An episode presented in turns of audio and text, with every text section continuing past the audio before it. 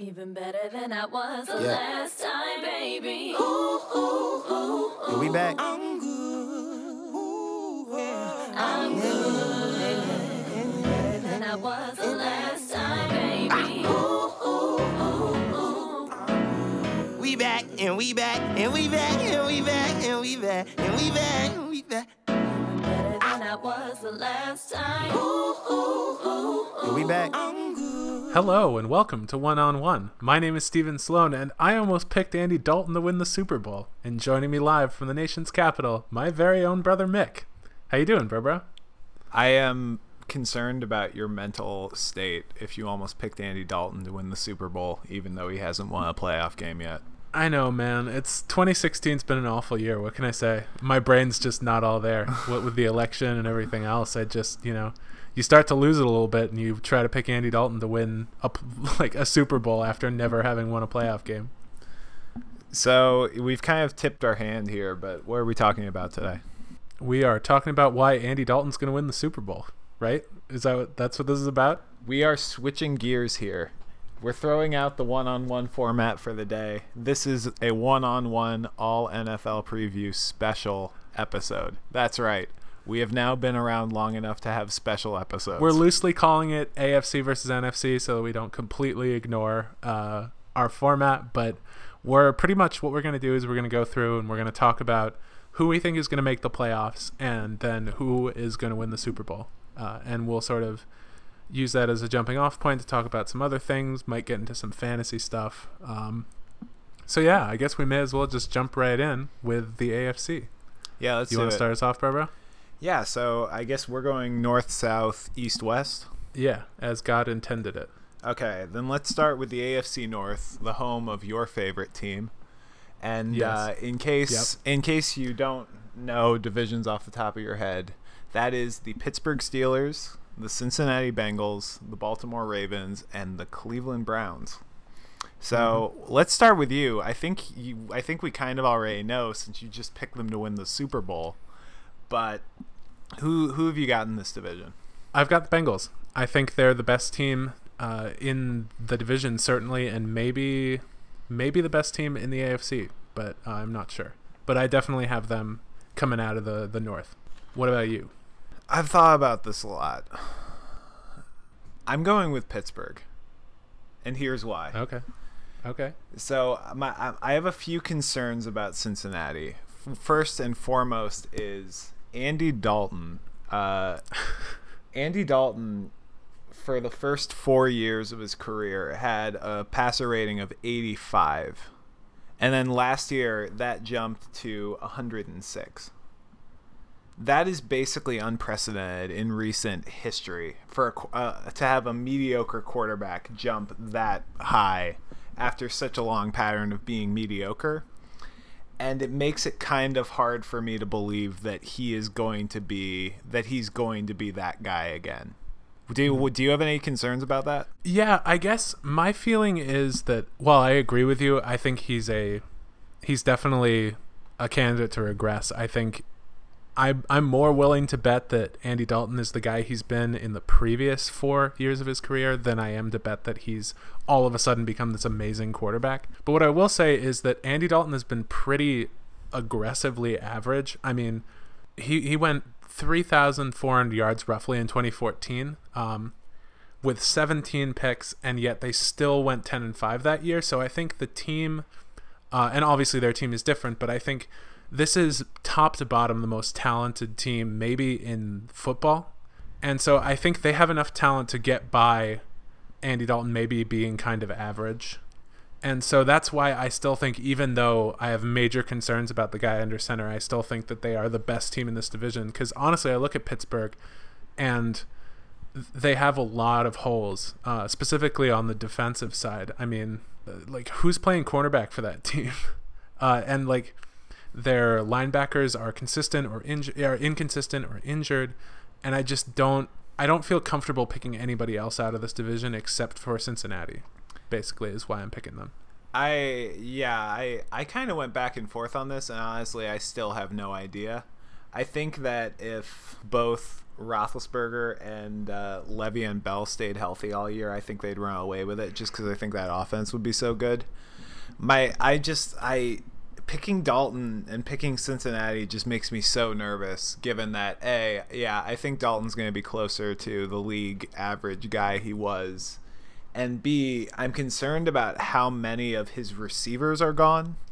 So his top uh, his top four receivers last year, not counting running backs, were AJ Green, Mohamed Sanu, Marvin Jones, and Tyler Eifert. Three of those four guys, everybody but Green, will not be starting on season or on the season opener, and uh, that's because Jones and Sanu are gone and Eifert is going to miss four to, the first four to six games with an ankle injury. And ankle injuries are tricky because sometimes you, sometimes you come back fine from them and sometimes you don't. Sometimes it's a longer recovery than people anticipate. And if he's not healthy and if he's not stretching defenses up the middle, I don't know what other options Andy Dalton will have. Well, I'll, I'll actually tell you, and this will actually feature a little bit later. I think you look at a guy like Gio Bernard, who has been a really like fun piece, an interesting change of pace. Um, but I actually think that he can step up and take a lot more of that offense. He's a really dynamic pass catcher. Um, he can really give them that sort of lateral element out of the backfield, um, and I think he can really make some plays and kind of fill that role, even as like that sort of Mohamed Sanu replacement. You know, short yardage, quick routes um, except obviously this time out of the backfield rather than lining up in the slot. So I, I, think, while I agree with you, I think their lack of weapons is a little concerning. Again, I think their their offensive line is solid enough. Uh, Jeremy Hill, I think, is going to come back from the rough year he had last year. And so their running game and their game out of the backfield, I think, is going to be much improved. And so it'll sort of offset what they're losing in the receiving corps. They have a new offensive coordinator, too, for whatever that's worth. Yeah, uh, who is that? His name's Ken Zampese, who was actually for whatever well for whatever it's worth, he was quarterbacks coach for them last year. So he coached Andy through his completely inexplicable career year. Yeah, you know who there's who's their new quarterbacks coach? Is is it me? Did I get did No. I get the call? No, it's Major Laser, former failed offensive coordinator Bill Lazor. Oh man. So The guy who was supposed to make Ryan Tannehill a star? yeah, it's it's gonna get interesting. Oh man. Yeah, By the way, like I feel like the Dolphins are watching what happened to Dalton last year, and they look at Tannehill and they're just like, "We still have hope." Um, yeah. you know, yeah. I, I think I think you've, I I can't I can't really rip you for this. I think I can almost kind of feel like I'm like the. I'm like the Trump campaign where I'm attacking my opponent rather than making a case for my for my own merits. Uh-huh. I I just I think the Steelers have the best quarterback. I worry that he can't stay healthy. I think that they have the best player in the division, which is Antonio Brown. And I think they have the best running back if he can stay healthy. It just depends, but I I'm willing to I'm willing to give in on this and say I think that Cincinnati has just as good a chance of winning this division as Pittsburgh does. I think it really all comes down to how comfortable you feel betting on Pittsburgh's health mm-hmm. versus how comfortable you feel betting on Cincinnati's offense. On Andy Dalton, basically. Yeah, yeah, yeah. But of course, we're bearing the lead about the real heart of the story of the AFC North. And that, of course, is our dear friend, formerly of Washington, Bob Griffin, who, uh, for those of you who know me, will know that as he's gotten worse, I've progressively given him a less cool nickname. So uh, he started as RG3, then he became Robert Griffin, and now he's been demoted to Bob Griffin. And and I've been hearing talk around the league that he really wants to earn that at least Robert Griffin back. I don't know. I think the Browns are going to be a little feisty. He's- they're not going to be good, but um, I think Griffin still has still has some high quality NFL football left in him, and I think he's going to lead them to be a little bit more dangerous than people think. he's he's definitely I think that like for each uh, I mean I I love I love watching football and I can find I mean I wish it wasn't so violent but I Yeah, I, I love yeah. like the strategy I love the players I love the personalities of the but uh there there's like someone on almost every team I think that I genuinely enjoy watching and that I like to keep an eye on. And so if each division kind of has like a non-playoff team with a player I'm really curious about, I think it's Griffin. Just cuz I I just I loved watching the guy play when he was at his best and I think that while he wasn't he didn't have the best performance obviously after that rookie year, I think he kind of got railroaded out of town and I, I would love to see him bounce back. Yeah, that's kind of the thing that I'm hoping for most. I was going to say that I'm excited for Baltimore to have a bounce back season, but then I saw that Trent Richardson is out with a knee injury. Yeah. He's having knee surgery, Mick. The dream is dead. Oh no! What are we going to do without Trent Richardson? Although, incidentally, Baltimore did just cut um, Justin Forsett, so I don't exactly know who's going to be running the ball for them. they cut Justin Forsett. Yeah.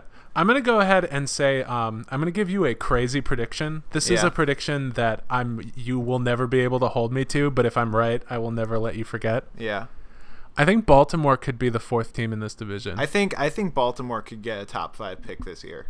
That, that that's a smart team with a smart Mm-hmm. coach with a smart coach and like a smart GM, and Yeah. I think they're just gonna punt on this season.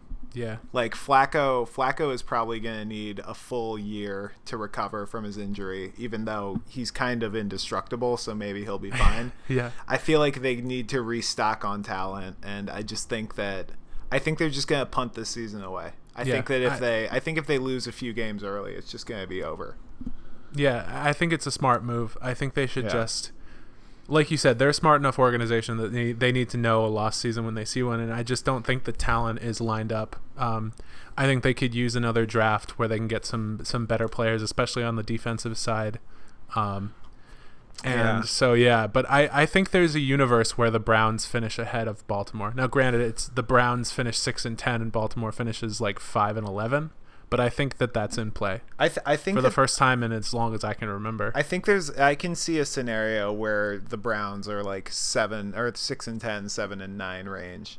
Like Yeah. it involves a lot of things going right, including Yeah, Robert yeah. Griffin being at least closer to what he was as a rookie than what he was the next few years. And also it involved Josh Gordon being good again, which I mean it's possible. It would be an awesome story. We can dream. Yeah. But He's great in Madden. I think um I guess a- as we go through each division, I think Yeah. I, I think I'm going to give this one to you and to the Bengals because I think you deserve it for making a better case for them than I made for Pittsburgh. Okay. So that's that's going to be one-on-one podcast approved. All right. And I like it. If Andy Dalton comes back to haunt us, okay. I feel like this is an elaborate ploy to make me look like an idiot. Like, like. 20 weeks from now we're going to be looking at the playoffs and all of the one-on-one picks are going to be wrong and you're going to be like well steven was the one who made those picks. I feel like I feel like they're going to tie at 9 and 7 and it's going to come down to a tiebreaker. yeah maybe. Um so let's move on to the AFC South, which indeed. The best division in football. The that is the Indianapolis Colts, the Houston Texans, yeah the Jacksonville Jaguars, and the Tennessee Titans. This is one of two divisions where I think that where I think that no one can win the Super Bowl. If if any of these teams win the Super Bowl, I would be stunned. hey i don't i don't think blake bortles likes you talking about him that way All right, who who's your pick for this one? You know what, man? Forget it. I'm going with the Texans. I think Brock Osweiler is a legitimately okay quarterback. I think he's throwing to one of the very best weapons in the NFL, whose name is currently escaping me, though. But uh, DeAndre Hopkins. DeAndre Hopkins. And so he's throwing to a great player. He's got Lamar Miller coming out of the backfield. Lamar Miller, a criminally underrated running back. And then you look at, I mean, any team that has J.J. Watt on it, I, I'm penciling you in to win a division if you're playing in a division this terrible. So I, I think Houston wins, and I don't know that it's especially close. I agree with you. I'm going clear. I, the I- Texans are going to win I- the Super Bowl. We we are in we are in agreement on this. All right. I I I don't really I can't really see any situation where a different team wins the, wins this division. And I don't even think Houston is that good. I think that they're the best out of I think that they're the best out of everybody. So here here's a couple of things that I want to point out. A, I think people wrote off Brock Osweiler a little early. I think he was in an unfortunate situation where Houston or where Denver had to make a decision about him about basically whether to let him walk or whether to give him a lot of money. And so mm-hmm. I think that that's why they cut him. And I think that the fact that they cut him has kind of led to people underappreciating him a bit. The fact is that like he was a pretty he was a pretty decent quarterback last year even though he only those were his first like 7 starts of his hmm. entire career. And so like if he had had those same 7 games at like the start of his rookie season for example, I think that people would be looking at him and just being like, "Oh, hey, this guy Brock Osweiler, like he's got some promise." You know, he he didn't get mm-hmm, an mm-hmm. exceptional amount of practice time because Peyton Manning doesn't let his backups get reps. He didn't have command of the team because Manning was kind of just lingering. He didn't really win the job so much as Manning got injured. Even though I kind of think that they actually were benching Manning and they made up an injury to cover for him. And it's Yeah. just so that that's one piece. I don't think he's going to be awesome, but could he have uh, you know, could he get 3800 yards and 25 touchdowns and like 12 picks? Yeah, I think he could do that with the receivers he have has and with the running back he has. I'd also like to take a second to point out that Brock Osweiler is going to be throwing the ball to no less than three players who were drafted in the first two rounds, and one of whom, the the guy who was drafted in the second round, Jaelen Strong, was thought of as a late first round pick. So there is a an enormous amount of receiving talent on this team. Yeah, cuz who who's their rookie?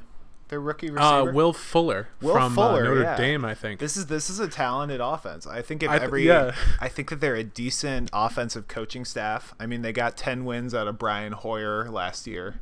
And yeah, like I think remember this team was this team was a mess in the first half of the season and they really came on. They were coming together a lot better. I think they're going to start a little slow, but I think by midseason when Watt is healthy and Osweiler's a little more comfortable, like I think this team can make a nice run. I don't think they're going to win 12 games, but could they win 10 or 11? Yeah. I think they could win 11. And I think that's good for, like, what, five games up in this division? This garbage, horrible division. so it's we need to have we need to have an honest conversation about Andrew Luck. I think it's time. I think that we need to call quarterback protective services because An- Andrew needs a good home, and it's vaguely reminiscent of what the Cavaliers did to LeBron in his mm-hmm. early seasons, where they didn't give him a good coaching staff and they didn't surround him with anyone good to play with. and they talked about how they were going to build around him and proceeded to use his talent as an excuse to do literally nothing. Indy, I think Indy is one of the most messed up teams in the entire league. Like Oh, like their offensive line, I think that they've I think that they've had something like 20 different offensive linemen and Luck's starting offensive linemen and Luck's first 4 seasons. Their only good receiver is T.Y. Hilton. Like their only receiver who's had a 1000 yard season in T.Y. Hilton. They haven't had a 1000 yard rusher since 2008. They haven't had a rusher who ran for 100 yards in a single game since 2012. That is a true stat. Their their defense is, doesn't have a single like t- a single above average player other than Vontae Davis. Like yeah, like this team I, is awful. I'm looking at sport. I'm looking at Sports Illustrated right now, and they picked them to win that division. And like, Yeah. why, why should I believe in them over the Texans? Their, I know, their exactly. GM and their coach both almost got fired last season, and they inexplicably decided Right. to keep both of them. exactly. And then for no reason whatsoever, they were both both brought back. Yeah, like like this And- is this team is this team is a like is a shit show. I, I, I Yeah. don't I don't understand it at all. I don't know. I Yeah, I don't mean, like this anything team- they did. If you switch, if you switch, I don't know. Let's say Blake Bortles goes to Indianapolis and Luck goes to Jacksonville. I think immediately Jacksonville is three wins better than Indianapolis. I think that's how bad this this Colts team is. If wait, if Uh, what happened? I think if you move Luck, if you do literally nothing else, you send Luck to Jacksonville and you put Bortles in Indianapolis. I think immediately you get like a, a seven or eight win shift. Oh, I, I think totally. Like I Like- I think Indy would go. I think Indy would go three and thirteen without Andrew Luck. Yeah. And Yeah, exactly. yeah. Like I don't understand why anybody thinks that the Indianapolis is going to do anything. And uh, if we can talk, if we can talk about Jacksonville for a second, actually, um, there there's a universe there's a universe where Blake Bortles figures it out, and It is uh, not this one. figures it out and just Uh-huh. has a breakout year. uh, I don't think it's going to be this year, and I, I don't- don't I don't think- know if it's ever going to happen for him. I don't think this is that it's ever going to happen for Blake Bortles. I've like I've never I've never seen like I read I read something that Bortles had the second most passing touchdowns last season after Brady, Mm-hmm. And I almost fell out of my chair. Like I I watch I Yeah. watch football every single week. I have never seen a, a play Blake Bortles has made where I thought that it, it was that it was a great play. It's just never happened. Yeah. What what I will say though is that Bortles does have sort of he has the the sort of profile that I think you really should look for when you're trying to project a a starting caliber like good NFL quarterback. You know, coming out of college like usually ironically you do much better with a quarterback who played really really well at a smaller school than you would against like an okay quarterback from a great like team like an Alabama for example. And Bortles does like in terms of the weird thing about Bortles is that everything about him suggests that he should be a successful quarterback except for himself if that makes sense. I just watch him play and I I watch him like just exist. And all I can think about is this dude looks like the football player that Will Ferrell would have played five years ago in the uh, semi-pro football remake. Well, for starters, sequel. I, I refuse to believe that that dude is 24 years old. yeah, There's exactly. no possible way. I think he I think he stole someone's identity like Don Draper. yeah, and so like I feel I feel weird because everything is telling me that this dude should be like I should believe that this guy is going to be a good quarterback. including the fact that like he's got some dynamite receivers. yeah, he's got great receivers. He's got a great arm. I feel like we talk about this a lot. Sometimes you just watch a guy and you know like this guy's going to be really good or this guy's not going to be good. And Yeah. and there's just something about Bortles where I watch him and I'm like there's he's never going to put it together. Yeah. So Jacksonville, and I feel like their ceiling is capped because, well, partly because they're just, I don't exactly know what that defense is going to look like, but it's probably not going to look great. And then because I just think Bortles is, you know, keeping them back. Yeah, no, I, I totally agree with that. I would love to see I would love to see that entire offense with like someone like Joe Flacco, who's really good at like Yeah. slinging it downfield. Like I think that would be awesome. But Bortles is just like he he doesn't throw he doesn't throw deep particularly well. He's not very accurate. I he mm-hmm. doesn't seem like he's like a master at reading defenses. I just mm-hmm. it's it's still early. I mean, this is the time to remember that he's only started two seasons but I've never felt confident in him. So so yeah, So like, can we can we have another very sad, very honest conversation? yes, I'm ready. I want I want to pour one out for Marcus Mariota's career. Yeah, well, well, that's like we. I don't think we even need to say anything about the Titans other than the Yeah. fact that their co their It's over. their coaching staff has decided to build an offense around things that Marcus Mariota doesn't do well, which is play from under center and do seven and five step drops every play. And also, like Marcus Mariota, like I'm sorry, I watched him play this year. That dude is Kellen Moore. That dude was a great college quarterback who just doesn't have the skill set to project to the pros. And 10 years ago, Marcus Mariota would have been like, "Oh yeah, I love watching that guy play in college, but I knew he wasn't going to be a great pro." You know what? You know what concerns me about Marcus Mariota? I think Mm-hmm. he's too nice.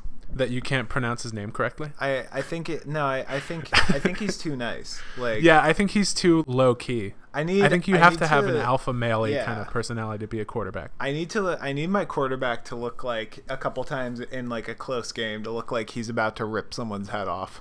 Yeah, and and that's just not Marcus Mariota's game. And The so best. The I best wanna- example. The best example of that is my man Tom Brady, who like Yeah. wears fancy like sweaters and UGG boots and like is bashed for his for his like fancy posh lifestyle. But And like when that starts dude like every game by like headbutting 340 pound dudes. yeah, like that every time that guy throws Yeah. an interception, he's like screaming on the sidelines at himself. So we have another consensus pick. It's Houston. The player to watch, I think, is Andrew Luck because I think if he has another bad season this year, people are gonna really panic. Nah, man. This is gonna sound crazy. I'm in on Brock. Let's do this. Brock Osweiler, I- I'm the in- player to watch. I'm in on Brock too. I really am. I, I like, think no, I really think that he showed me enough last season that I think this dude could be a top 15 quarterback and with with upside to go higher. Like I, I think I think Houston's going to be really interesting this year. I think if everything breaks right, I think I think that they could be really good. yeah, they have an outside chance to be the most fun team in football They by January. I can't believe I'm saying this. I think they have an outside chance to get the top seed in the conference. Like I was I was looking at it and like and this could all hit me like a freight train when I if, mean- if they get blown out in week 1, but like I when when you factor in the fact that Brady's missing 4 games. Yeah, that's true. Yeah, so technically they could do it, but I, I would be very, very, very, very surprised. it's I still though I think they can get ten wins, eleven wins. It's it's an out it's an outside chance. Like if I was doing a Mhm. power rankings of AFC teams that I think could Yeah. get the top seed, I think they'd be in the top five or six. Yeah, and of of course in a what what sixteen team thing that's that's top third. It's not terrible, but you're not writing home Yeah, about I mean, I I certain I trust them more than I trust them more than anyone in this division. And Oh, I mean, yeah. and I and I trust them more than a lot of other. but we teams. should we should talk as little more about this terrible division as we can. yeah let's let's move on to another terrible but somehow okay i think the east coast bias is real Uh-huh. because when I look at the AFC South, I see a horrible like collection of mediocre teams who aren't interesting. Uh-huh. And then when I look at the AFC East, which is our next division, I see You see a horrible collection of mediocre teams who aren't interesting and the New England Patriots. I look at them and I'm just like, "Oh, the Dolphins." Like, "Oh, the Jets. What's up with the Jets?" Yeah, so it's like What I will say though, um, I think part of what this is is that the AFC East is really, really good at winning the offseason from a visibility perspective. yeah. Like the Jets are in New York, so they get a head start. But like Miami always seems to be that team that goes out and signs too many high profile They guys. they spend money. They Yeah. they spend more money than they have. They're Yeah. every everyone has that friend, particularly like people like us cuz we're cuz we're young and Uh-huh. like have and like relatively not affluent people in our early 20s. and uh like everyone has that friend who like spends a lot of money and you're just like how do they keep doing that? like and that's Are you saying that it's the Miami Dolphins? that's Miami. They seem to have a bottomless pit of money. That They are a bottomless throw pit stuff at. Yeah, and and it's Yeah. never. They've had one. they Like, throw it from one bottomless pit to the next. they have never. They have not been good yeah, in my seems like entire like football watching life. yeah. They they went 11 and 5 in 2008 and they won that division because Brady tore his ACL. And that is the best season That was it. of their of my lifetime watching football with them. But yeah, let's talk about this division. So we have Yeah. the New England Full Patriots. disclosure, you're a shameless homer about the New England Patriots. Yes, I yeah. They're your boys. I'm sh- I'm sh- more shameless about this than I am about anything in my life. I have like I I can be easily embarrassed about my tastes sometimes, but I don't care who knows it. I love the Patriots and I don't care. But this is the Patriots, the Buffalo Bills, the New York Mhm. Jets, and the Miami Dolphins. Uh, so you know who I'm picking. Who are you picking? Uh, I think the Bills are gonna win. No, obviously it's the Patriots. I, I don't I don't understand how you can look at this division and think anybody else could win. You don't even necessarily have to look at the rosters at this point. You just sort of know. But I do think New England is putting together one of the more talented teams they've had in a while. Certainly defensively. They're they're bringing together a lot of really interesting pieces. They're getting back Jamie Collins who maybe the scariest man on earth. No offense to JJ Watt. They're bringing in Barkevious Mingo, who I think never really panned out in Cleveland, but I, I still think is a really interesting guy. Yeah, and and actually, I this is a good blanket point to make. I always love it. I always love it when good teams sign failed first rounders from other from bad teams. Like Barkevious Mingo failed in Cleveland. I don't really care about that because Cleveland is a cesspool where football talent gets wasted all the time. Yeah. And if anyone can make Barkevious Mingo good, it's New England. They're going to be I I could see their offense being really interesting. Like I think they're going to run a lot of two tight end sets and I think part of the part of that is that they'll be equally dangerous passing and running. That's the scary thing. You Yeah. can't say that about a lot of teams that you go to a, a highly conservative setup and yet you're still as terrifying Yeah. in the air as you are on the ground. So I, I think we're gonna see at least once or twice a half. I mm-hmm. think we're gonna see like fifteen, like twelve to fifteen play drives, where Brady just runs no huddle over and over, and he keeps Yeah. switching between runs and passes, and he's splitting guys out wide. Like, I mm-hmm. can't. Given how versatile that offense is from a personnel perspective, and given that Yeah. they have the quarterback in the league who, now that Manning's retired, is undisputably or is indisputably the best guy to manipulate defenses from situation to situation. I mm-hmm. just I don't I don't know how you can stop this offense if they when they are clicking. Yeah, and I guess the the real thing is when they're clicking is a key thing because you're missing Brady for the first four weeks of the season. I think Dion Lewis may have like literally just like broken his collarbone upon hearing me talk about him. Um, which is a Poor shame because I think Dion Lewis is one of the most exciting players He's in football. he's one of my favorite. He's one of my favorites. And I was so glad when the Patriots got him and it's just sad. And obviously, Rob Gronkowski uh, is due to get injured by um, jumping off a yacht too hard. I mean, practicing really hard. I, I think there's a there's a universe where New England sustains the wrong injuries. Although again, like last year that happened. I think you said what they had three starters who went wire to wire last yeah, year. yeah, yeah. They their their entire their entire team got injured. Listen, like Yeah. this is gonna sound like homerism, but if you think about it objectively, it's true. If New England, I think if New England had two or three of their additional starters survive the season, I think that they would have won the Super Bowl last year. Mm-hmm. That team started out ten and zero, and before Edelman, before Edelman got injured, they were just ripping people apart. I can't I can't believe that this Denver I think Denver winning the Super Bowl and Brady getting suspended made people forget that. Like I, I don't care I don't care if they go one and three or zero and four. Like I think Brady could go ten and two or eleven and one in his twelve games. Yeah. Also, mind you, they're not going to do that. they're not going to go one and three. They're going to go. I think two and two is the floor for this team. Yeah, well given they, the schedule and given the rest of the quality on the team. I think if if AJ McCarron can look like a relatively competent player in the in the regular season, Jimmy Garoppolo can. Yeah, So- it's like it's like yeah. hey, hey Jimmy, you have two you have two six foot six behemoths on your team who are really good at catching the ball. Just Yeah. throw it in their general direction twenty five times a game. Like Yeah. that's that's all he needs to do. So yeah, Rob Gronkowski, I just like to say like as scary as like somebody like JJ Watt is, I literally am pretty sure that every time I see him catch the ball, I'm worried he's going to pop it. like that dude looks literally like he's too big to be a real human being. So just throw him the ball and just see what happens. so I have I have a bit of a hot take about this Uh-huh. division. I kind I kind of like Miami. Okay. I, I can't I can't believe I'm saying it. I kind I kind of like them. Like I'm interested to see how you back this up. I really, I really like their coach.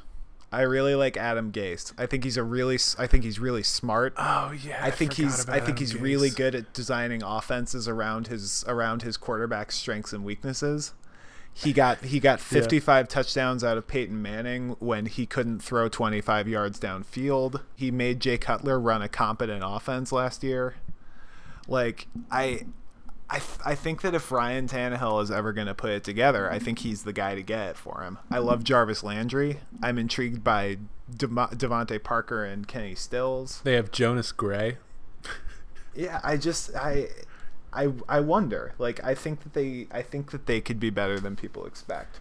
And given Quick question. Yeah. Um, who's running the ball for that team? May I ask? Jay. Ajayi. Great.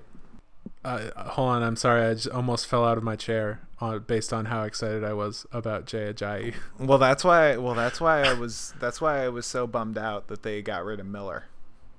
Yeah. or that they let Miller go. I know it was a lot of money, but I loved the thought of him playing in Gase's offense.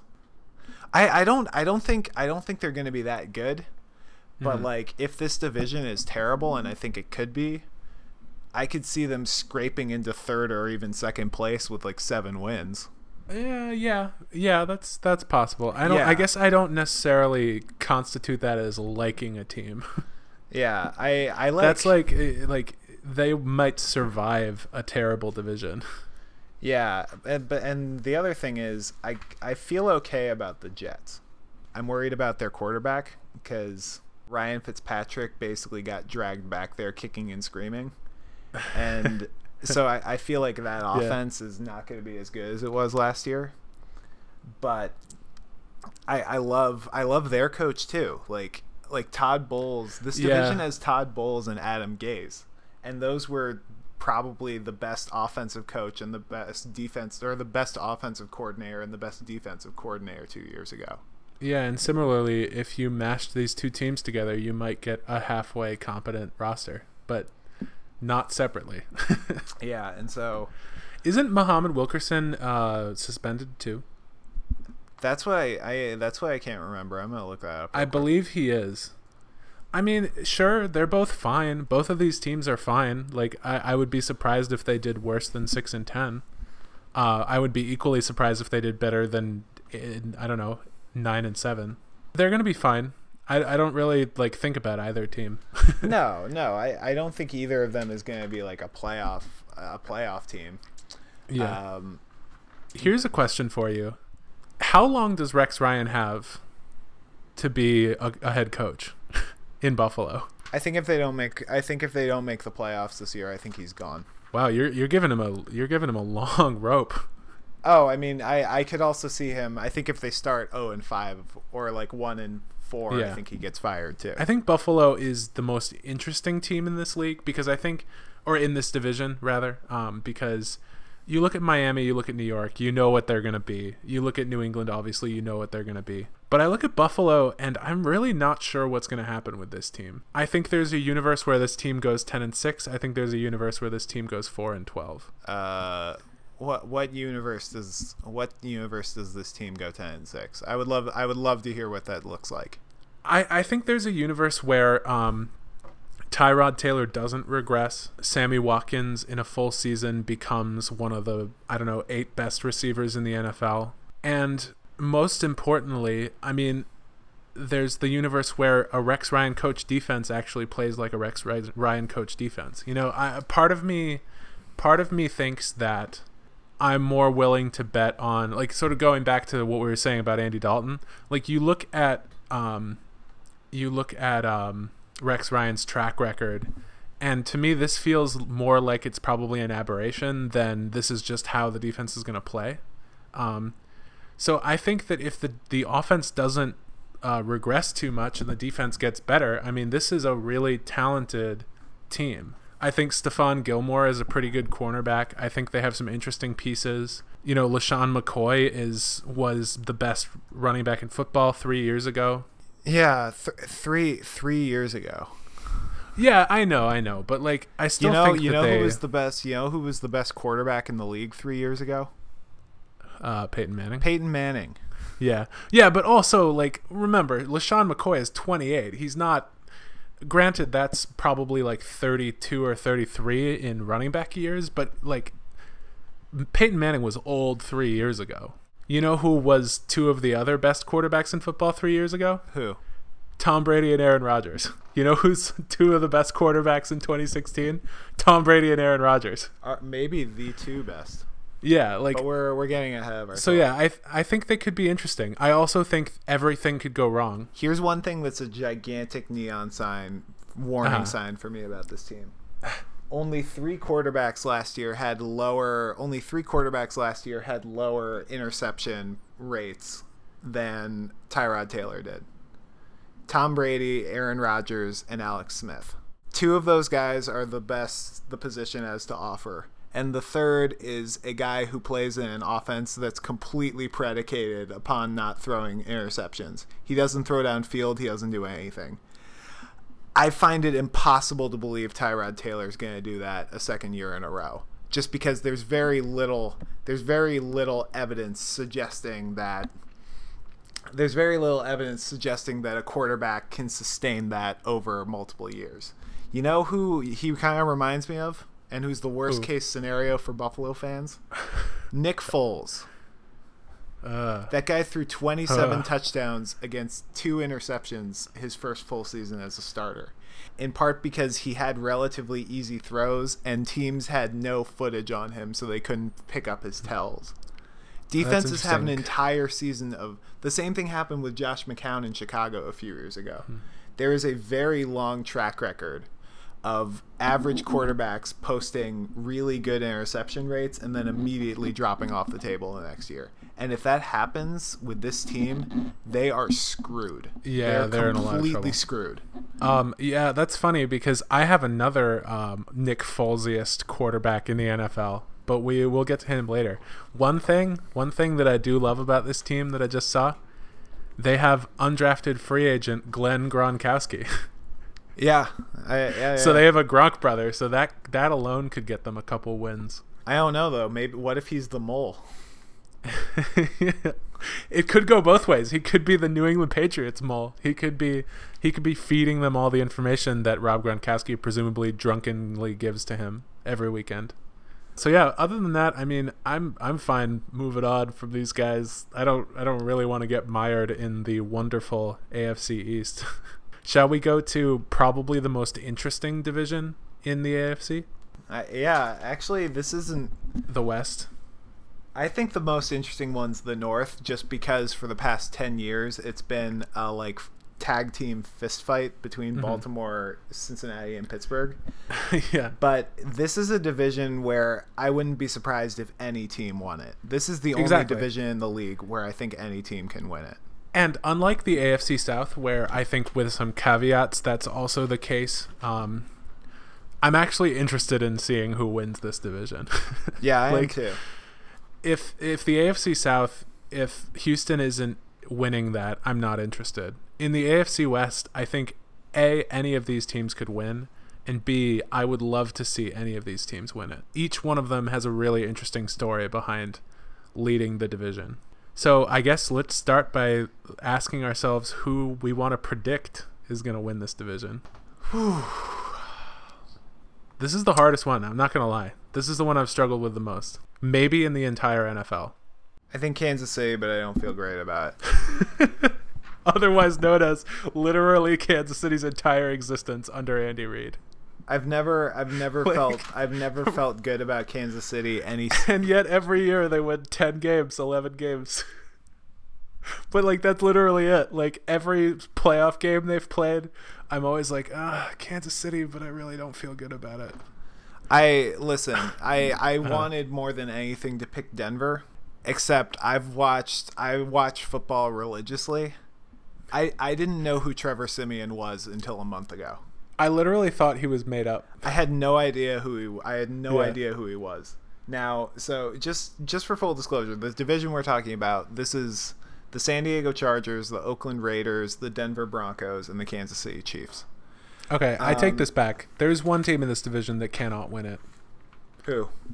The Chargers. I the Chargers are awful. Okay, I- the Chargers are awful. Name me one good person on their defense. Um, Name me one good person. I like I like Brandon Flowers. okay, um, may- if I it were be- 2014, I, might agree with you I, I may be I may be biased towards them.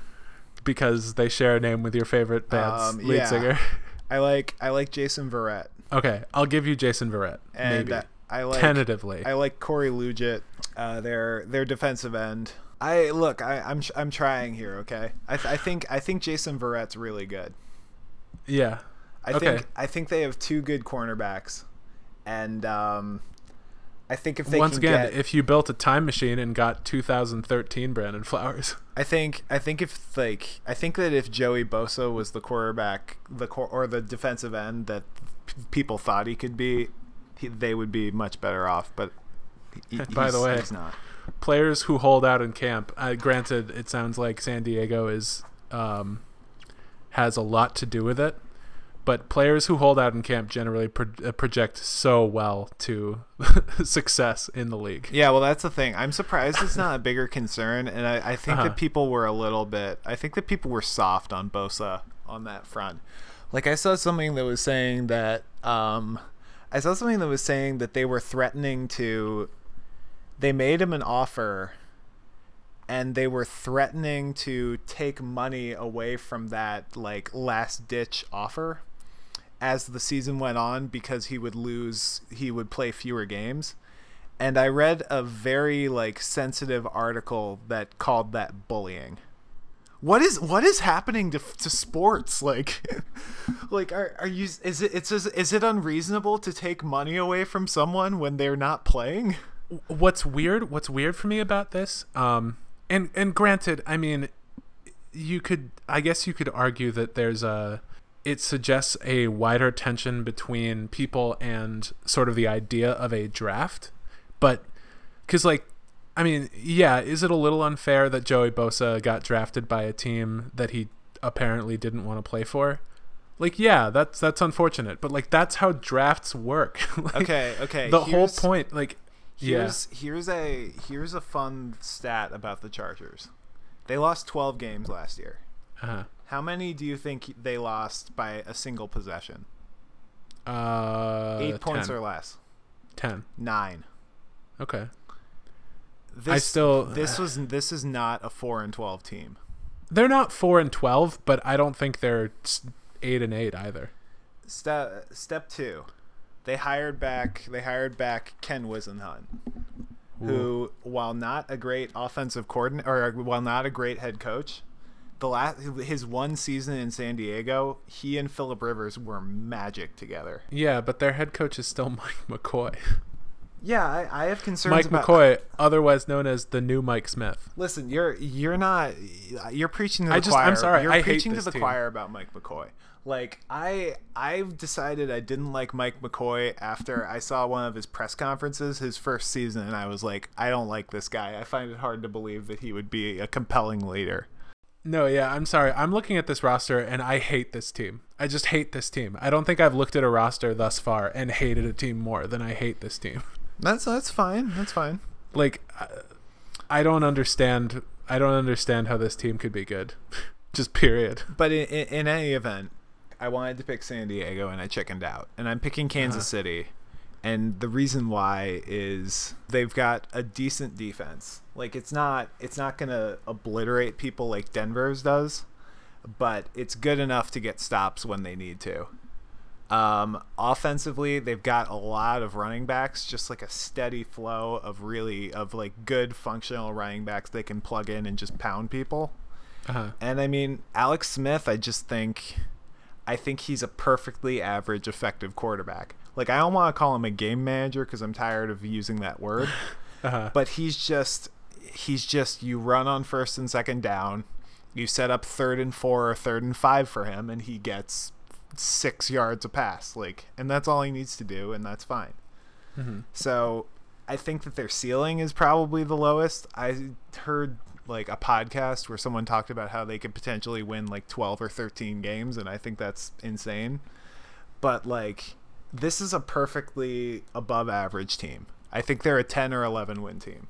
Yeah, it's interesting because they are a kind of team that you really don't see in the NFL very often. Yeah. Um, it's they're the kind of team that you see actually in the NBA a lot.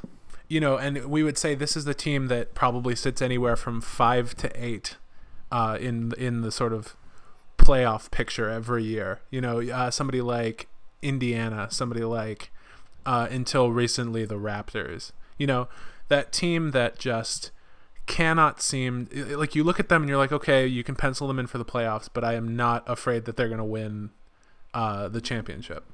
Yeah. And and usually that doesn't happen. Like in the NFL, teams are they're impatient. There tends to be a lot more turnover. So you don't have teams. You have teams that kind of fluctuate. You know, like you think of somebody like Baltimore, who by and large will fluctuate between twelve and eight wins. But like with with Kansas City, you can pencil them in for eight to ten wins and a playoff berth like every single year. Baltimore, Baltimore, like that type of Baltimore team from like 2008 to 2014, where they were mm-hmm. always in the playoffs. Yeah. The difference with them and this Chiefs team is that team was always scary. That's what I mean, though. Like- that's what I'm saying. Can't, if you if you lose to Kansas City in the playoffs, that's a bad that's a bad loss. That means that probably something went wrong for you. Yeah, that's exactly what I'm saying. Like for whatever this doesn't usually happen in football, and yet uh, the the Chiefs have managed to find a way to be this team that is always going to be slightly scary in terms of winning a playoff, uh, in terms of getting to the playoffs.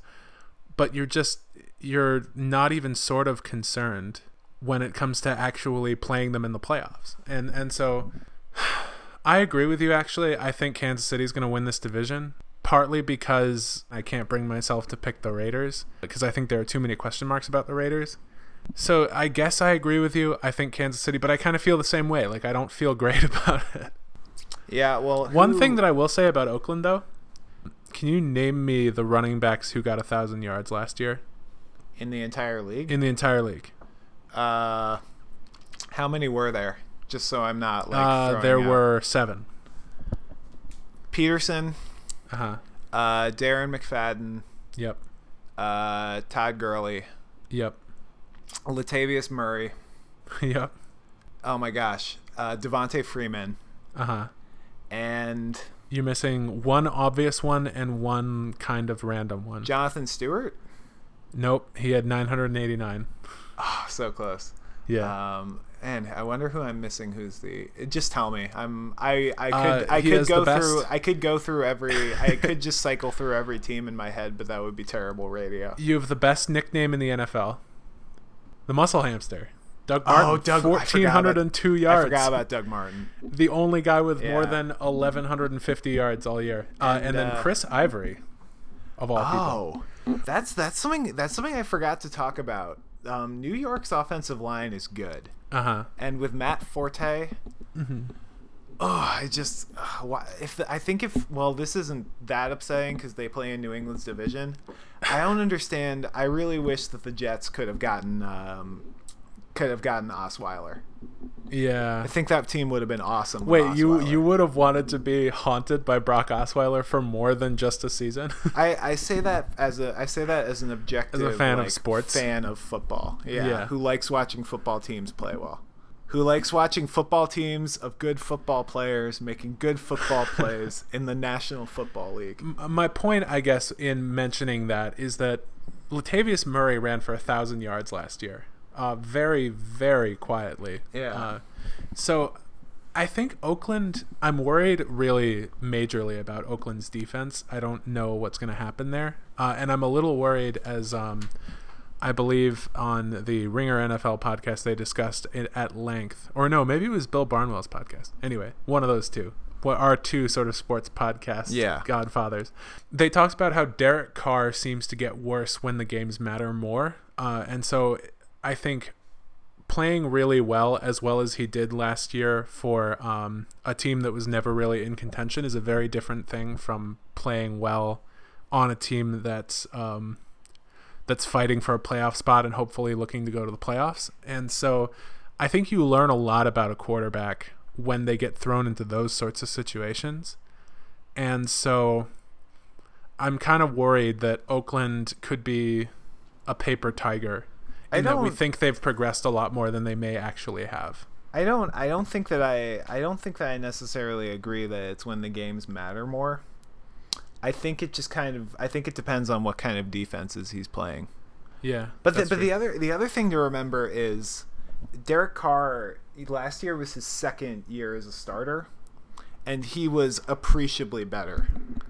Like even even at his lower points of the season, I thought he was obviously better than he was as a rookie. So that shows a sort of an upward trend that I feel good about. The other thing is, unlike Blake Bortles, I there were several times last year where I was watching Oakland. I was just like, this guy can play. Like this this guy can make good throws. Mm-hmm. Yeah, that's this true. guy can make difficult throws. There's like the the way the way that you can tell the way that you can tell a quarterback is good. To me, there's three throws.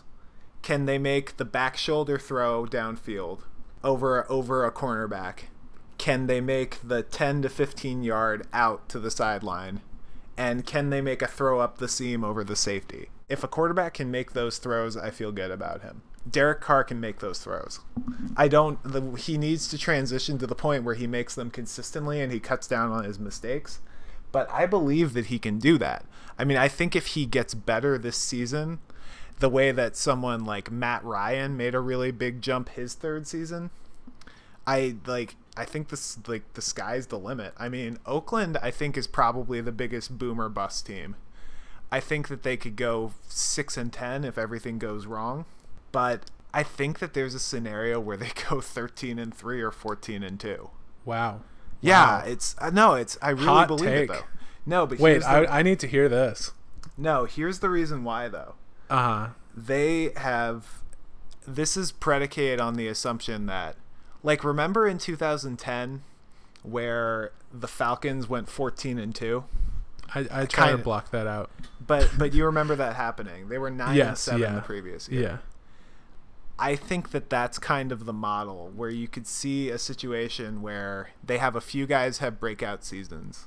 In this case, Derek, I think Derek Carr, Latavius Murray, Amari Cooper, and Khalil Mack.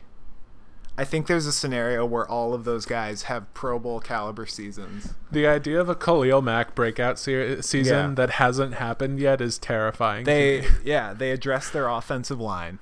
Especially they got Osemele, Kelechi Osemele, yeah, who's that gonna, dude's really talented. Yeah, like that dude's Yeah. a great run blocker. So I Mhm. think that could be helpful. I'm kind of intrigued by their tight ends. I think they could be decent.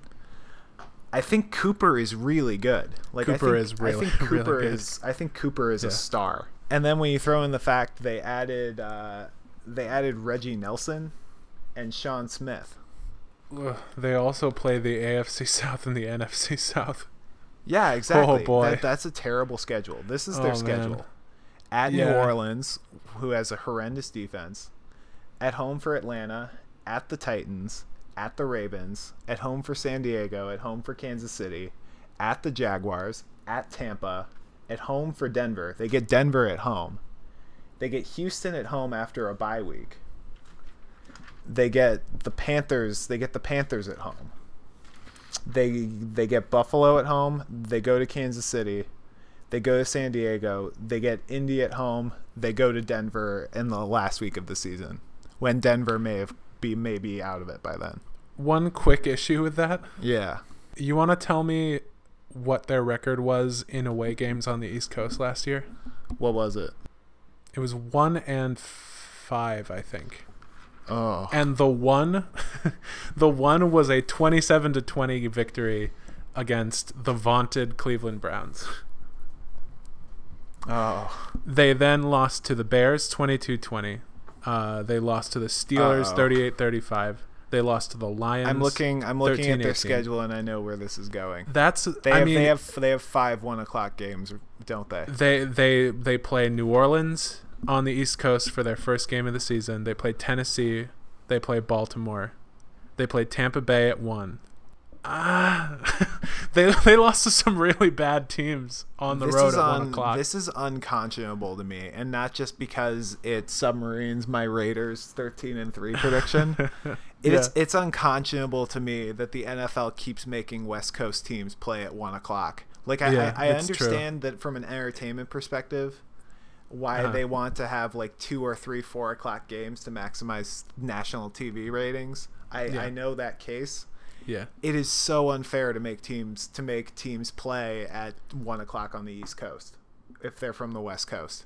It's it's that's a ten. These guys are built on routines. They're they're up five. They're at the stadium three hours before the game starts. Like, I just I it's so unfair. If I was Yeah. the owner or the coach or the GM of one of those West Coast teams, I would just lose my mind about this at every league meeting. I don't yeah, and you know what's understand crazy? What's crazy is that somehow it works out even worse for them. Yeah, because these are the teams that they get at home from the NFC South and the AFC South.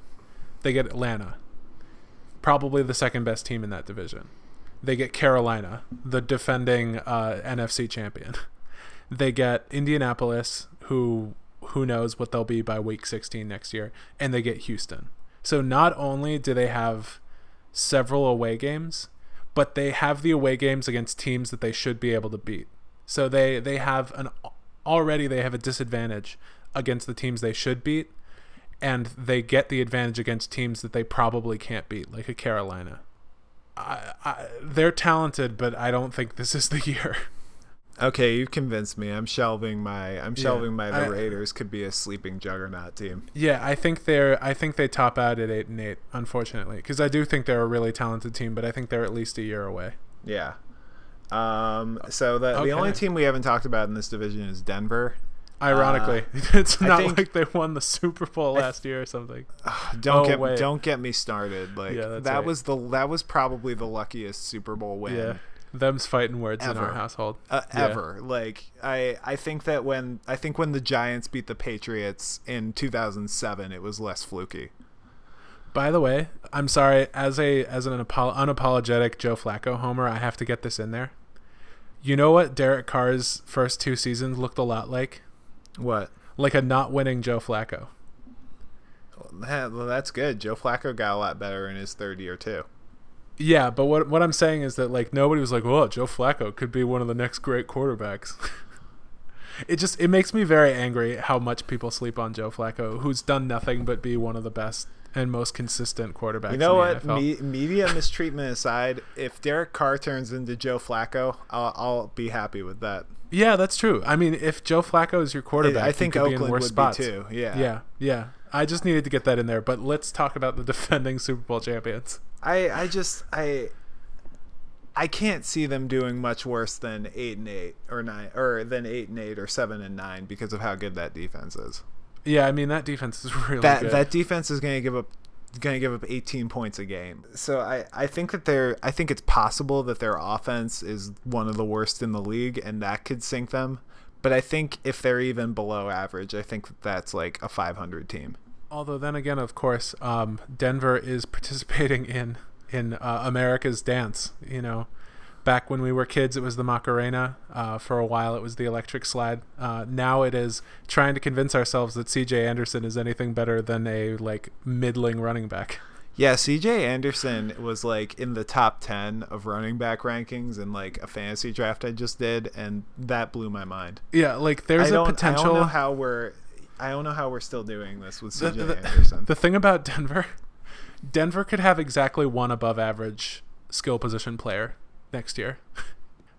and that could be Demaryius Thomas, who if Demaryius Thomas is the best offensive player on your team, you should be very very unhappy.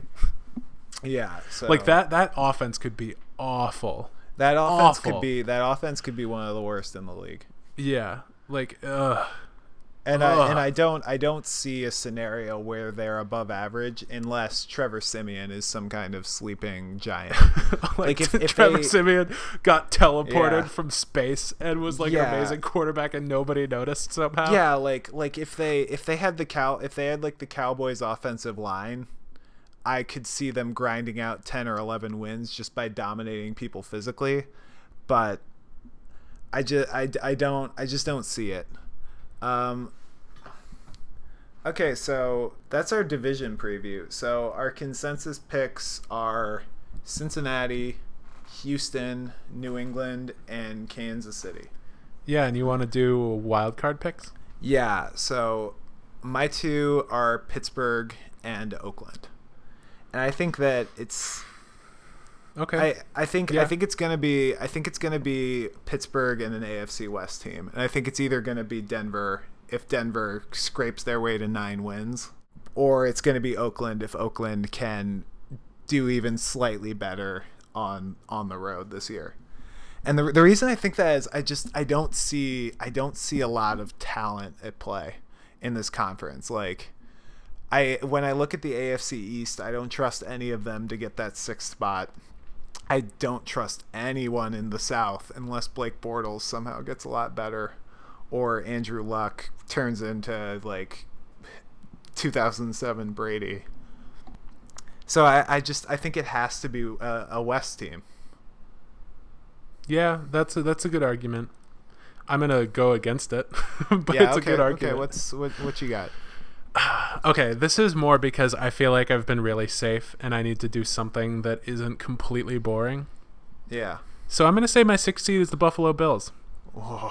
I think they can do it. I think I think uh, there's a better than average chance I'm going to look like a out there. complete idiot.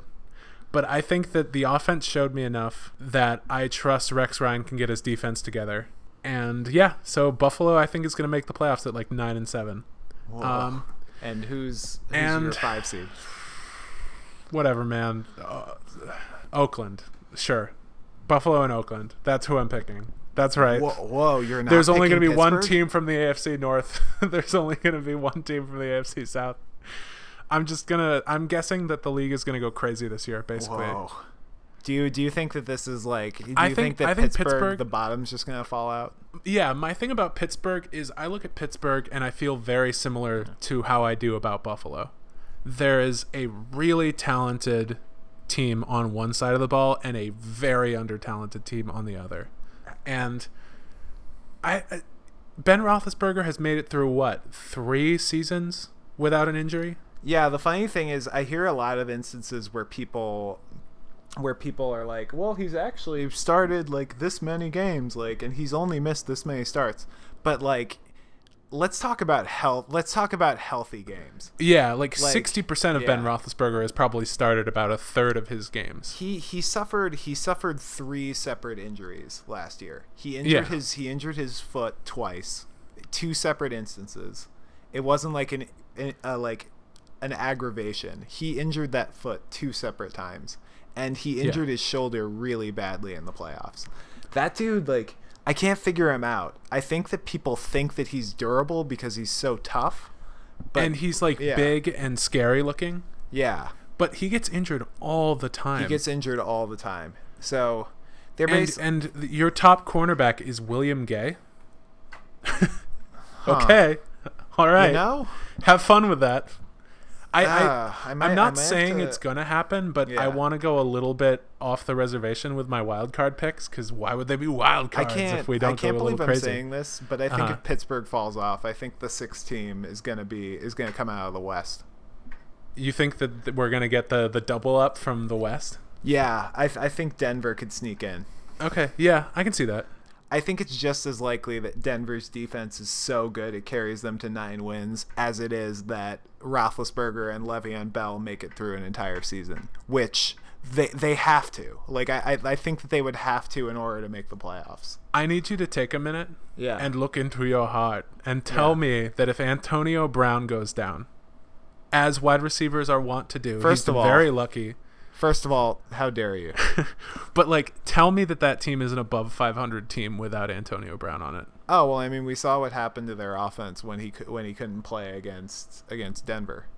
And you, do you really want to bet that like you- you're one of your few dudes who hasn't been injured in a league where almost liter even Joe Flacco? I will. I uh, Got well, that's, injured. well, that's the thing. They can't. do you really want to bet that he's going to Yeah. stay healthy for another full season? they can't afford an injury to Roethlisberger, Bell, or Brown. I Mm-hmm. think if any of those guys misses even four or five games, I think they're screwed. Yeah, I just think that like again, I probably wouldn't do this if I had to bet money on it, but Yeah. I just want to do something a little bit weird and I, I the way I see it, I'm just as comfortable picking Buffalo as I am picking Pittsburgh based on the rosters they have. That's. I think that's. I think that's really, really out there. I would have felt yeah, better. I- would have it's felt definitely better. out there. Okay, but I, I would have felt better if you had picked the Jets, honestly. First of all, I don't think Muhammad Yeah. Wilkerson is suspended. oh, I thought he was. Well, then maybe no. You know what? I'm sticking to my guns. Buffalo's gonna be. I'm gonna look like a genius, or I'm just gonna say that I was being crazy. Yeah, well, well That's how I'm gonna play this, and it's gonna be great. I'm riding for Tyrod, man. That dude was my backup quarterback for like six years. I'm gonna have I'm gonna believe throw in in. I'm gonna throw in Denver at six, and I think they're gonna sneak in at like eight and eight or nine and seven. Steelers are missing the playoffs in the one-on-one podcast universe. I, I, like just it. no, I, like just it. think they they the world is as it should be. they went ten and six last year. Yeah. Like they weren't they weren't a juggernaut, and they lost their second best receiver. Yeah. Their second best wide receiver is Markus Wheaton, and I've had him in fantasy two consecutive years. Having Markus Wheaton in fantasy football is like having a truck of money drive past your house every morning. You're just like, oh, oh. yeah. So that's the AFC, the most depressing conference in the NFL. I'm gonna throw two more questions at you. Okay. Of your six teams, Yeah. who gets who gets the first round byes, and who wins the conference? Like who makes the Super Bowl from this conference? The Patriots and the Bengals. Patriots get number Bengals get number 1, Patriots get number 2, and I think the Patriots make the Super Bowl. Uh, god, that's so boring. That's just the most boring possible permutation of teams. but like who else is winning the who's going to the Super Bowl from that division or from that conference? I mean, they have they have probably in that conference they probably have a top five defense of those 16 teams. Unless he regresses and finally starts to show his age, they they have the best quarterback. Yeah. Um, they have the best coach, and they and they have one of and they have one of the most valuable offensive players in Gronkowski. And just a quick thing about Andy Dalton. You know me. Nobody hates Yeah. Andy Dalton as much as I do. Yeah, I think it's a crime that people think that Andy Dalton is the second best quarterback while Joe Flacco is still living and breathing. Yeah, But like even if Andy Dalton like meets himself at the midpoint between what he did last year and what he did the year in years prior, he is an above average quarterback. yeah. And and that team with all of its talent on both sides of the ball with an above average quarterback is nothing to be messed with. So you know what? No. I feel good. Patriots and Bengals. Let's do this. and you're picking the Patriots. And I'm picking the. Patriots to win it all, though. Yeah. All right, I'm not that crazy. I am going to say my top two is New England gets the one at 12 and 4 and Houston gets the two. Ooh. See, I At, at you're braver and- than I am. At 11 and 5. You're braver than I am. I was almost going to say the Texans, but I couldn't bring myself to do it. And and I think the Patriots, I think the Patriots would make the Super Bowl. I Okay, yeah. I would put their chances of making the Super Bowl at probably like 40 to 50%, Uh-huh. but like li- or like 40 to 50% confident about it. Yeah. but I just I I I'm picking I'm picking them until someone takes them down. I think I think they should have made it last year, and I think that Denver lucked out. Quick question. You're you're are you aware a that you're setting yourself up for if your prediction goes chalk, you get to be terrified of Brock Osweiler for the second consecutive year. And B what do you think your rough sitting blood pressure will be during that game? I I would feel better. I would feel better about Osweiler beating the Patriots on Houston than on Denver. Okay. I That's hate fair. Denver. That's fair. For starters, the reason that uh, like we watched that Denver, we watched that Denver New England game together. Yeah. um, when they beat them in the in the regular season when Osweiler beat them. Yeah. And ninety percent of the reason why I was so disappointed after that loss was I thought mm-hmm. Gronkowski tore his ACL again. Yeah. I'm not gonna lie though, that was probably from like an existential angst standpoint, one of the lowest points I've ever seen you at. I was I was more it got dark. I was more upset about that game, about that loss than I was about them losing in the Yeah. in the conference finals. Yeah, it got really dark. Yeah, I, I was it was really sad. It was, well, Yeah. because like because it felt like it was it felt like it had ramifications beyond that season. The truth of the matter is that everything else in Brady's career is gravy now. I didn't feel that way t- even two years ago, but once he had that fourth quarter against Seattle and he won that fourth Super Bowl, I feel like his legacy is set. I think Okay. he'll always be. I think he'll always be one of the two or three best ever and I, I I'm okay with that. fair enough. That's fair. Yeah. So um. Okay. So yeah. So you heard it here. We both That's are picking New England. Yeah. Yep. Um. Because we are so bold. Okay. So I know that we said we were going to cover the entire league in this uh, on this podcast, but we went so over with the AFC. Yeah, we underestimated how much both of us can talk about stuff. This is well, this is like just full disclosure from like September to December. 80% of our phone conversations start with like a half hour of how our lives are and then like 2 hours of what's happening in football. yeah. And and it, it's it's surreal that we can it's surreal that we can do this. I don't understand. to and to those of you sitting at home thinking, "Wow, are these guys impressed with how much they can talk about football?" No, We are not. No, no, we are not. We are slightly If I- ashamed of it. If anything, it's in compensation for gaps in our knowledge in other aspects. Yeah, it makes me Such sad how much know. I know about something I hate so much. I, yeah, ex- exactly. or how exactly. invested I am in something I hate so much. I I have like an encyclopedic knowledge of a sport where someone injured their knee in a non-contact drill so badly that people were screaming f words and throwing helmets on the ground. Yeah. So so th- there there's no pride here. There's only shame. And so, on that happy note, let's talk about fantasy football.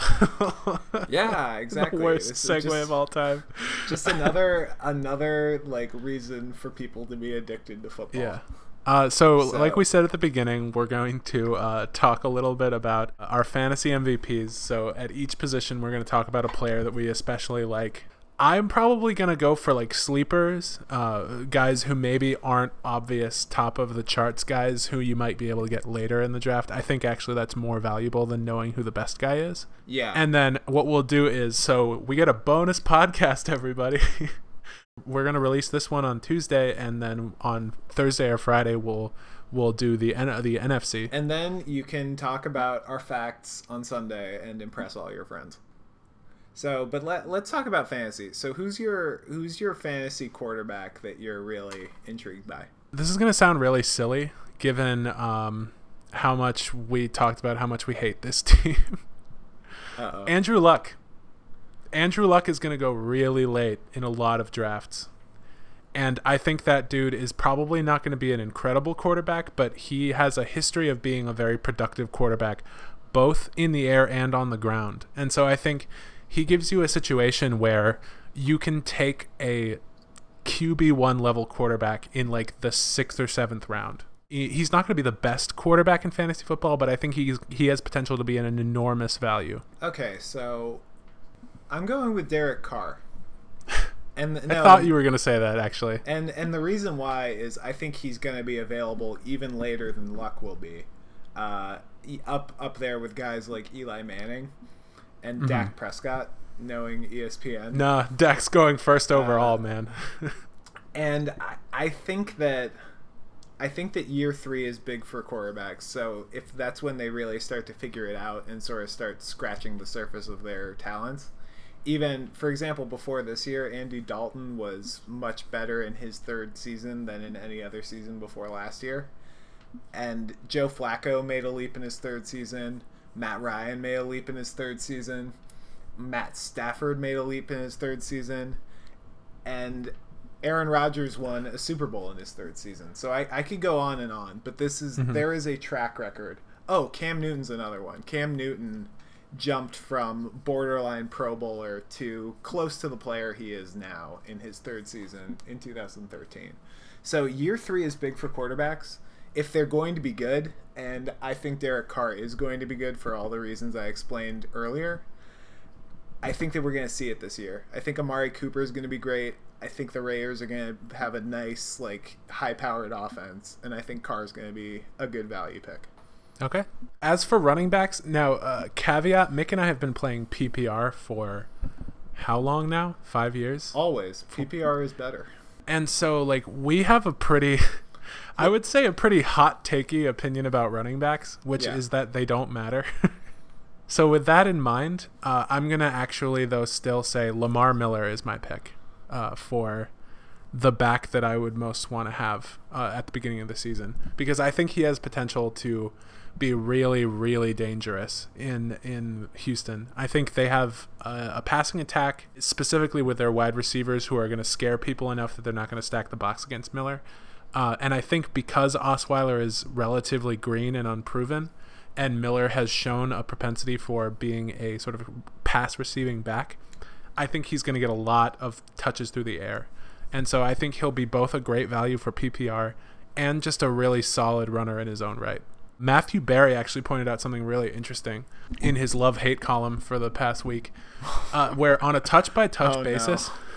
No, this is actually really interesting. I normally don't say that about Matthew Berry. No shots to Matthew Berry, but uh, All, Well, I guess, yes, shots to Matthew Yeah, Berry. I, I don't Uh, understand how we can say it's like, yeah, Matthew Berry's Yeah. column sucks. No shots to Matthew Berry. yeah, no, but but this is actually genuinely really interesting. On a touch by touch basis, Lamar Miller actually averages as many yards per carry as Le- Le'Veon Bell, and I think that speaks more to how relatively useless the running back is.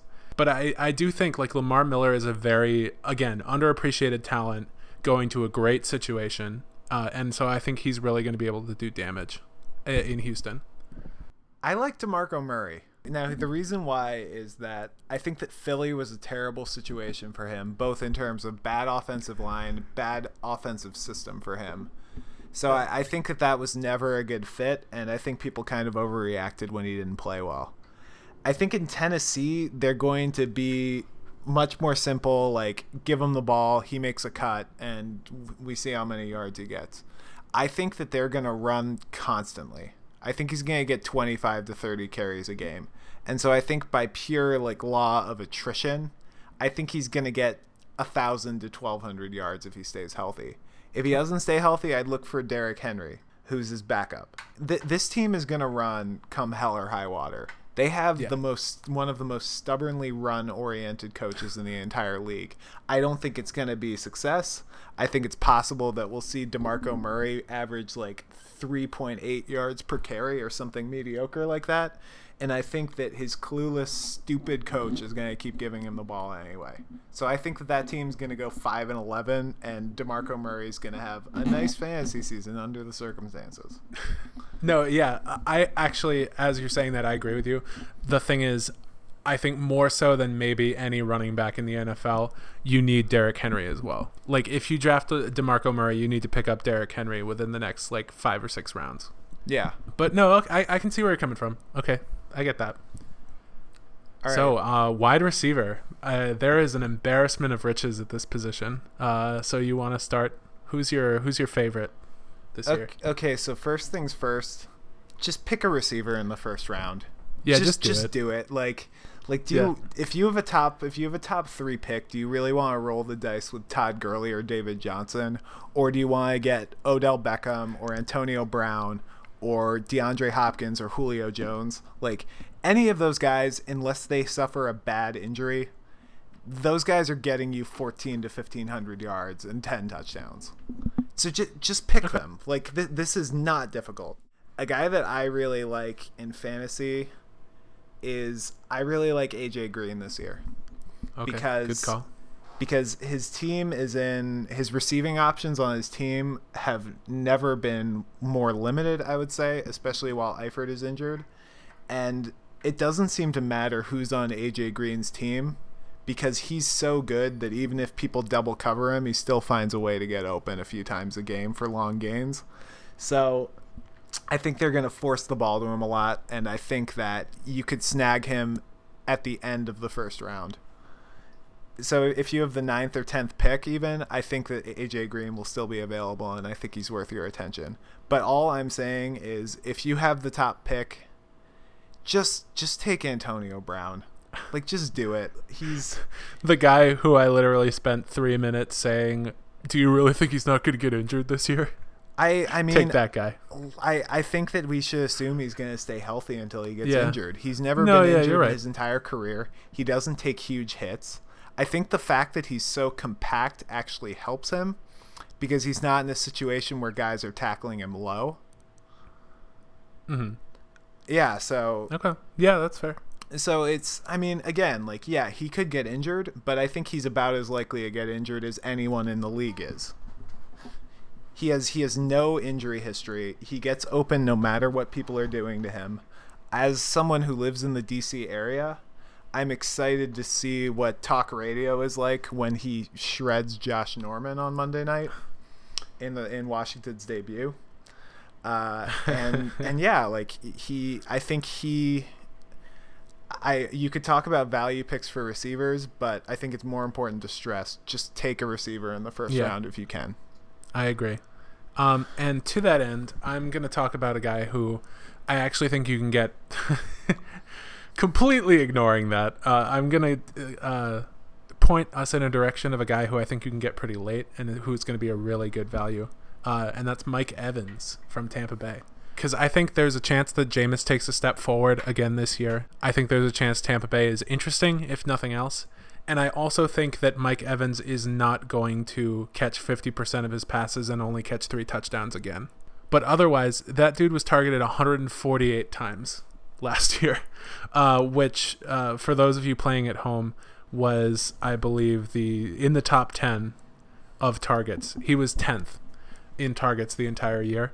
Uh, and his catch rating, he's not, he doesn't have great hands. 50% is almost unheard of. And so again, I think it's a guy who's going to have fallen a good ways and who I think you're going to be able to get late and he can be a, a wide receiver 2, wide receiver 1 level talent. So if you want to ignore our incredibly sage advice and don't draft one of the like five great wide receivers who you should be taking in the first round, Mike Evans is a pretty good consolation prize. Yeah. One thing, uh, just like as a quick, uh, quick caveat, we're gonna do a very brief because there are so many wide receivers. A brief stay away as well in wide receiver position, and that award goes to our friend in Denver, Golden Tate. Because uh, Golden Tate. Golden Tate is a lot of things. Golden Tate does not play for Denver. uh, Detroit. I'm sorry. Golden Tate is a lot of things. A guy who's going to produce when he is the primary threat on an offense is not one of them. He was great last year. He was probably the best wide receiver two in football, but he played a hundred or he played all of his games opposite a guy named Calvin Johnson. Maybe you've heard of him. and he doesn't have that safety blanket anymore. And so Detroit is going to throw a lot. I, I think when Golden Tate is covered by your number one guy, it seems like, oh, Golden Tate pr- played really well. Uh, you know, he's going to be the focal point of that offense. Uh, that's a great pick. But I think you're going to see him regress because all of a sudden he's getting the primary attention of the defenses. So I would just say it seems very enticing, like very like Snow White poison apple but don't do it.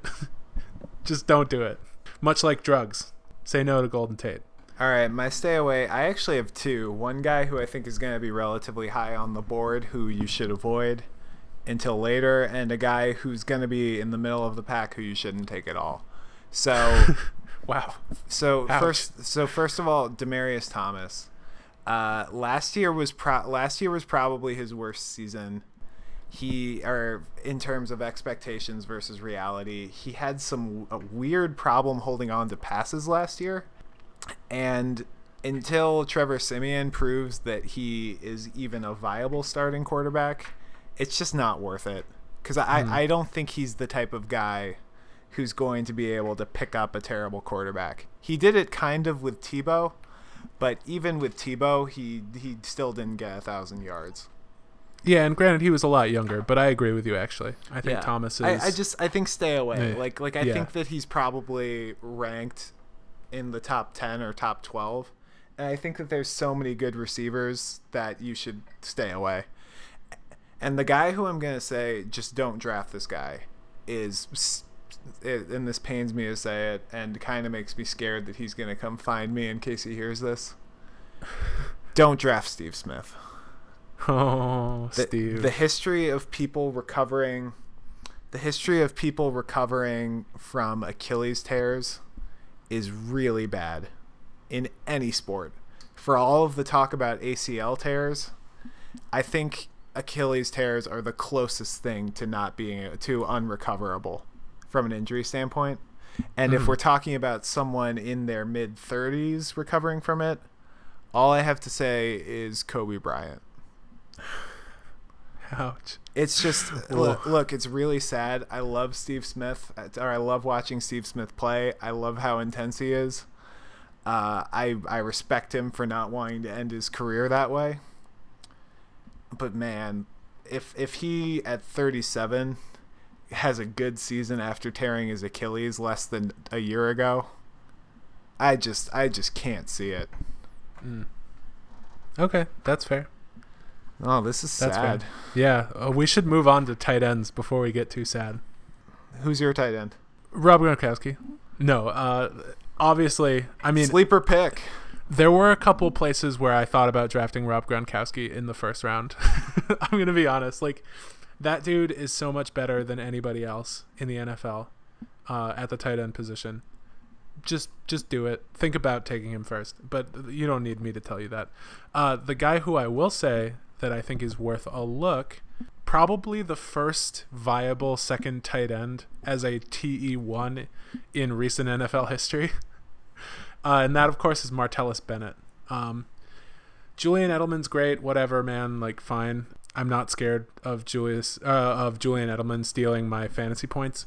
I think Martellus Bennett is easily the third best option on that offense, and considering how much they're going to pass, and considering how much linebacker attention is going to go to Gronkowski, I think you could see Martellus Bennett having a better season than most of the number one tight ends in the NFL next year. Uh, and so I think he's on people's radar, but I don't think as high as he probably should be. So if you want to like steal and look like a smart guy in front of your friends uh, or a girl, uh, Smart, know, smart person. smart person, smart human, uh, just take Martellus Bennett and thank yourself later. Okay, so I just want to I want to throw out a note of caution because Rob Gronkowski's amazing, and I think that he should be the first tight end off the board. And if he's not, someone has gone crazy. but huge thing. In both fantasy leagues I've drafted in thus far, he went in the first round. And my warning sign as a Patriots fan, do not take that guy in the first round. Just don't do it because because my belief about first round picks in fantasy is if you if you blow your first rounder y- your season is close to over. I know because i took dez bryant first last year and i and my team never recovered from him breaking his foot. Now rob gronkowski i hope he stays healthy but I think that the number one thing you should do with your first pick is pick a guy who you're confident, no matter what, he you're going to get 16 games of really good production out of him. And given Rob Gronkowski's injury history, it's scary enough, and it lowers his odds of staying healthy enough that I can't push taking him. Also, throw in the fair. fact take it from someone who Rob Gronkowski is central to my real team's success watching Rob Gronkowski play when you're invested in him is terrifying. Because every single time he catches a pass, I think someone's going to dive into his knee and, and blow out his ACL again. It, Man, it's, this is getting dark. well. Just just don't. I, I'm just I'm I'm imploring these people. No, I know what you mean. Yeah, yeah, do yeah. not do it to yourself. I know what you mean. It is it's exhilarating when it's good, but you will always be afraid. Yeah. Okay. Uh, so my my tight end, I'm gonna go with Coby Fleener, uh, the former Indianapolis Colt, who's gonna be, who's on the Saints, and the reason why is that Jimmy Graham was an All-Pro tight end in New Orleans, and then he went to Seattle, and he was just a massive disappointment. He caught two touchdowns. Benjamin Watson was basically out of the league. And last year on the Saints, he caught 900 yards and six touchdowns. I think he was like a top five tight end last year. It doesn't matter who Drew Brees' tight end is. If he's lining up next to the offensive line in a Saints uniform, Drew Brees is going to throw him the ball. So so just just take him. It's you can probably get him late. He might not even be in the top 10 for tight ends. He's a good value pick. Nice. I like it. Uh, you want to bother with defenses? Just throw out something for the people. Uh, yeah, if yeah, if you can take Seattle, if you can take Seattle, Arizona, or Denver, do it. Obviously, if not, I don't do think it. it matters. I will say I'm gonna add um, a couple teams to that list. Actually, I think Minnesota. If you can get Minnesota, they are going to want to dirty up games. They're gonna play slow-moving, nasty games, uh, and that usually translates to fantasy points. And you know what? I- I'm gonna say if you want to like a team to stash and just like keep an eye on, uh, maybe if you like just want to have them on your radar, keep your finger on Jacksonville's pulse because I think that defense could improve a lot, and I think they have a lot of athleticism, which also, when applied well, tends to translate into fantasy points, namely turnovers.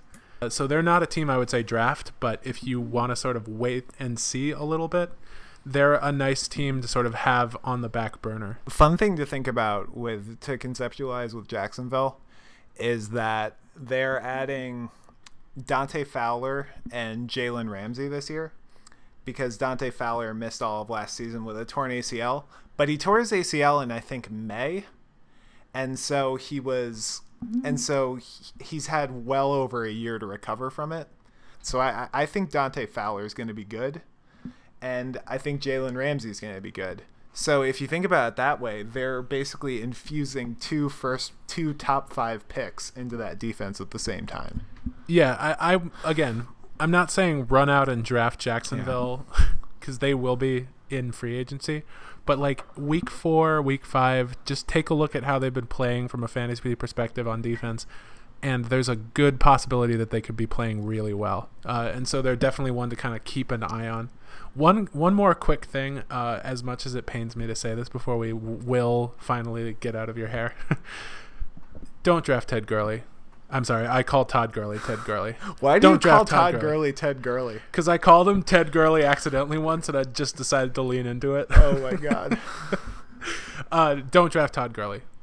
Todd Gurley's gonna have an awful season because J- uh, Jared Goff is awful. We'll get into this. Uh, we'll we'll get we'll get into this in our NFC section. I need to tell Um, the people in case it's too late. I I watched. I don't want to be like Drake, man. I started watching Hard Knocks this morning, and Uh-huh. man, oh man, does it look bleak for the Rams. Yeah, like I don't- turned off the first episode, and it made me want to like bet money on them on their wins, like on under on their wins total. Don't don't draft Todd Gurley. If there's anything you could take away Yeah. from this podcast, who else scares you on that offense? it's not Jared Goff. Nobody. It's not Brian Quick. Nobody. They are they that it's team could Nick go. Toon. That team could go two and fourteen. Like, yeah, just don't do it. Don't like do it to yourself. congratulations, Los Angeles. you got one of the worst teams in the league. Yeah, just don't. I Um, know I love him. I love him maybe more than any player in the NFL right now. No, you. he don't. is. He's a unicorn. I don't love him more than Joe Flacco, but I do love, love. him more Ted- than a lot of people. I love Ted Gurley. Don't draft him. just Um, don't do it. Yeah. So Okay, I, that's I like I like how a month ago we were talking about potentially boycotting football. You you you win, Roger. Just You when- win, Roger. When you're This when is you're just done- like the replacement refs. now that you've taken all of my now You you've taken all of my time and brain power. You're welcome to come get my soul too. Yeah, no, that's that's already gone. he already took that. So on that happy note, we'll talk to you guys on Friday when we talk about the NFC. Yeah, stay tuned for stay tuned for more, including our consensus one-on-one podcast Super Bowl pick. It's and true. in case you were wondering how legitimate that was, know that we picked the Super Bowl two days before it happened, and we were wrong. we were aggressively wrong. we were so wrong. We might have to Actually, that's that not true. from We did say the one scenario where Denver would win. We did we did accurately give the one scenario where Yeah, Denver that's won. true, 'cause we just remember- didn't think that was going to happen. Long story short, Yeah. football's back and I hate myself a little bit. And I hate myself too, but I love football. you want to tell them where they can find us? You can find us on iTunes at the One on One Podcast. That's one numeral one on one pod. You can follow us on Twitter. We'll link to our Twitter uh, on the SoundCloud page. So if you have a SoundCloud window open, it's right in front of you. Follow us, and we might even do live commentary during the NFL games. Yeah. Uh, yeah, subscribe, leave us a review if you like it. Uh, if you want to give us five stars, that's great. If you want to give us less than five stars, that's okay. I guess we respect your opinion. Unlike other people on the internet, we like to know what we could do better. Yeah. And also, our job doesn't predicate on getting five star reviews. our our goal our goal is to eventually become so beloved by our fans that every time we get a bad review, there's a petition to shut down the people who did it, a la the Yeah. Suicide Squad fans. We'll talk to you guys on Thursday or Friday. Yeah, that's all we got. Thanks, Obama.